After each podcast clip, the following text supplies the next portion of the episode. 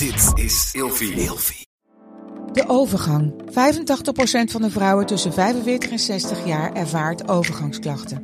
Klachten die kunnen leiden tot een verkeerde diagnose of langdurige arbeidsongeschiktheid. Wat kun je doen als je overgangsklachten ervaart? Hoe maak je dit bespreekbaar op je werk? En als jouw medewerker bij jou komt, wat kun je als werkgever dan doen? Sector Instituut Transport en Logistiek heeft een kennisplatform ontwikkeld waar jij terecht kunt voor tips en adviezen. Wil je hier meer over weten? Kijk dan eens op stl.nl/slash overgang. Eindeloos aan het woelen en draaien in de nacht en hou je je partner wakker? Het kan zomaar zijn dat je toe bent aan een nieuw bed. Gelukkig geeft Emma Sleep je nu 10% extra korting met de code RELATIEVRAGEN in hoofdletters. Op bijvoorbeeld de Emma Super Slaapbundel, waar je het bed gratis bij krijgt.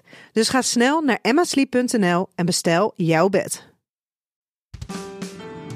Hi, welkom bij deze podcast. Leuk dat je luistert. Mijn naam is Kokkie Drost en ik ben relatie-expert. Vandaag beantwoord ik de volgende vraag.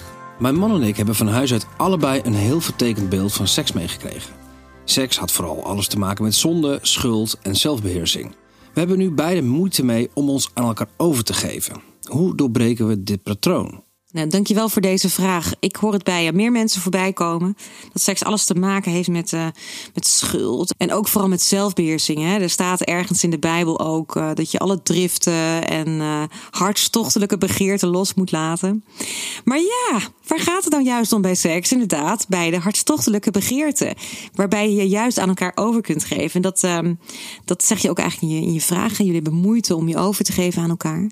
Nou, om te beginnen denk ik dat het, dat het heel belangrijk is dat je weer eens eventjes terug durft te gaan naar het begin. Uh, het kan namelijk alles te maken hebben met dat je gedurende de seks inmiddels vooral denkt van nou we moeten toewerken naar uh, het orgasme of naar de penetratie.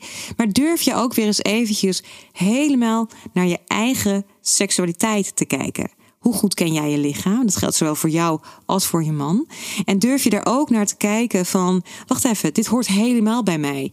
Zoals ik een emotionele persoonlijkheid heb, heb ik ook een, een lichamelijke, een seksuele persoonlijkheid. En ook je lijf is gewoon compleet iets wat helemaal bij jou hoort. Nou, ik weet niet hoor, maar het kan maar zo zijn dat je ook een soort van schaamte rondom je, je, blote, je blootje hebt meegekregen. Ik hoor dat ook veel bij, bij uh, christenen en zeker bij christelijke vrouwen. Van, uh, ik heb ooit zelfs een vrouw gehoord die zei van, nou ja, dan lag ze s'avonds in bed en dan kwam de moeder uh, even checken van, uh, waar zit je aan? Wat doe jij?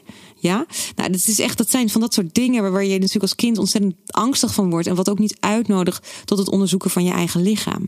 Maar dat soort dingen, dat soort eigenlijk hele uh, primaire stappen zullen jullie eerst moeten gaan zetten. Onderzoek, gewoon vertrouwelijkheid op, oproepen, gaan creëren met je eigen lichaam. Daar begint het eigenlijk al mee. En dat kan geforceerd voelen aan het begin, maar dat kan wel helpen om dit patroon te doorbreken.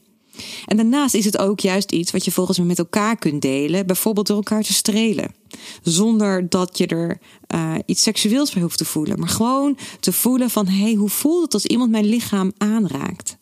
Weet je, zelfs daar, hè, daar zijn we heel goed in om vooral in ons hoofd te gaan zitten en te vergeten om te voelen wat we eigenlijk ergens van vinden. Of dat je seksueel geprikkeld raakt. En stel je nou voor, hè, jouw man streelt jou en jij merkt dat je seksueel geprikkeld raakt kun je dat moment even heel bewust gewoon voelen. Ja, ik voel me nou net een of andere yoga-docent. Maar goed, ik hoop dat je even begrijpt wat ik bedoel. Gewoon eventjes helemaal alleen jij en je lijf. En dan denk je misschien, ja, maar seks, dat is toch ook om elkaar te dienen? Ja, super. Uh, maar dit is ook een manier van elkaar uh, dienen. Geloof mij dat een, een partner het niet leuker vindt dan zien dat jij ergens opgewonden door raakt. Dus je mag ook even jezelf toe-eigenen om hiervan te genieten. Dus dat je gewoon eventjes helemaal bij jezelf in je eigen lichaam duikt wat jij voelt. Dat is gewoon een compleet normaal onderdeel van het hele seksproces. En dat geldt natuurlijk ook voor je partner. Laat hem ook genieten, laat hem ook voelen. En dat vraagt misschien wel om wat geforceerde stappen. Dus echt het doorbreken dat je dingen juist heel erg eng of spannend vindt. Maar juist bewust te gaan voelen van hé, hey, dit vind ik fijn. Jouw lijf is niet zondig. Dat je opgewonden raakt van aanrakingen of van gedachten is compleet, compleet normaal. En juist binnen de veiligheid van een relatie van liefde en trouw is het fantastisch dat je elkaar en jezelf daaraan over kunt geven. Nou, en ik kan me realiseren, of ik kan me voorstellen dat dit nog wel voor jullie allebei wat uh, tijd kost. Gun die ook aan jezelf en aan elkaar. Weet je, en als het uh, volgende week een teleurstelling is, niet getreurd. Weet je, je blijft gewoon altijd een leerling. Je blijft altijd ontdekken. En dit is jullie proces, hè? Daar mag je samen in groeien. En dan kan ik je garanderen, dan wordt het alleen maar veel leuker. Echt waar. Hey, heel veel succes.